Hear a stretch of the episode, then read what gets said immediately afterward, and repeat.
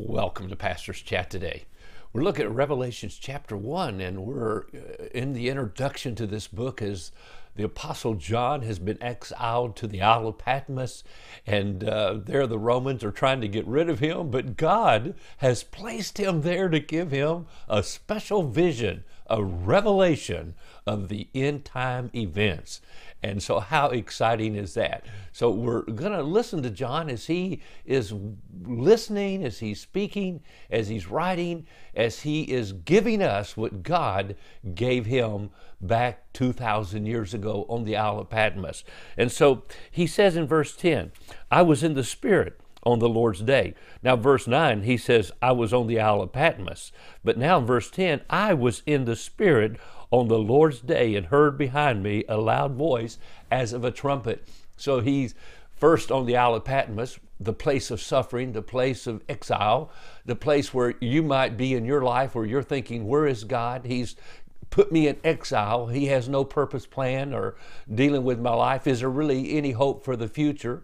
Refuge failed me. No man cared for my soul, the psalmist said. Maybe you feel that way, but John said, I was here for the testimony and the witness of Jesus Christ. No matter where you are, you can be a witness, a testimony to the Lord Jesus Christ. Now, what makes it so interesting, he was in the Spirit on the Lord's day, in the Spirit, not in the flesh, not grumbling, griping, complaining, and gossiping, and backbiting, and murmuring, and being bitter against God and people around him because things weren't going his way. No, he was in the Spirit, and he tells us what day it was the Lord's day. This is, we have no uh, doubt about this. This was a uh, reference to the fact it was Sunday, the first day of the week, often called the Lord's Day. Why? It's the day that the Lord resurrected from the grave.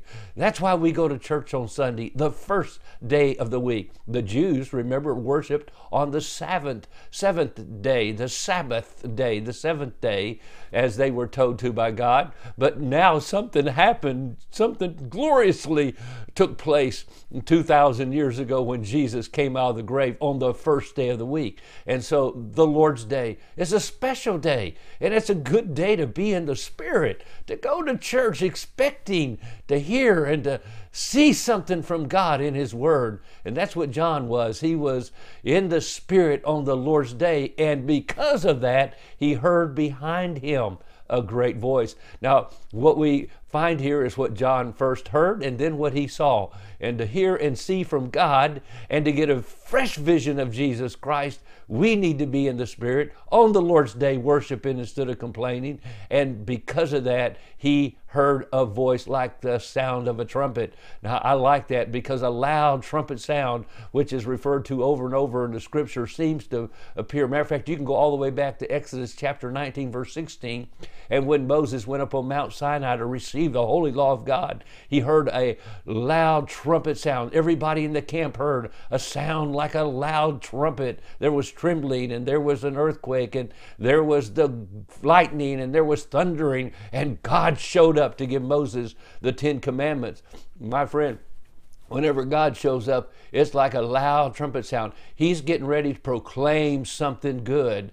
It was something needs to be revealed, and God always does that. And it appears it's with a loud trumpet sound. It's not hidden back somewheres in a corner where somebody is seeing something that nobody's ever going to find out about until they tell them, like the the golden tablet some fella found or saw in a dream that some angel handed him, and now we have a whole new religion that's crept up because of that. Now, no, no, no. John heard a loud trumpet sound, and he heard it behind him. He heard it behind him. Now, I think as I read that, because later in this very passage, he said, and this loud trumpet a loud voice as of a trumpet saying, I am the Alpha and the Omega, the first and the last.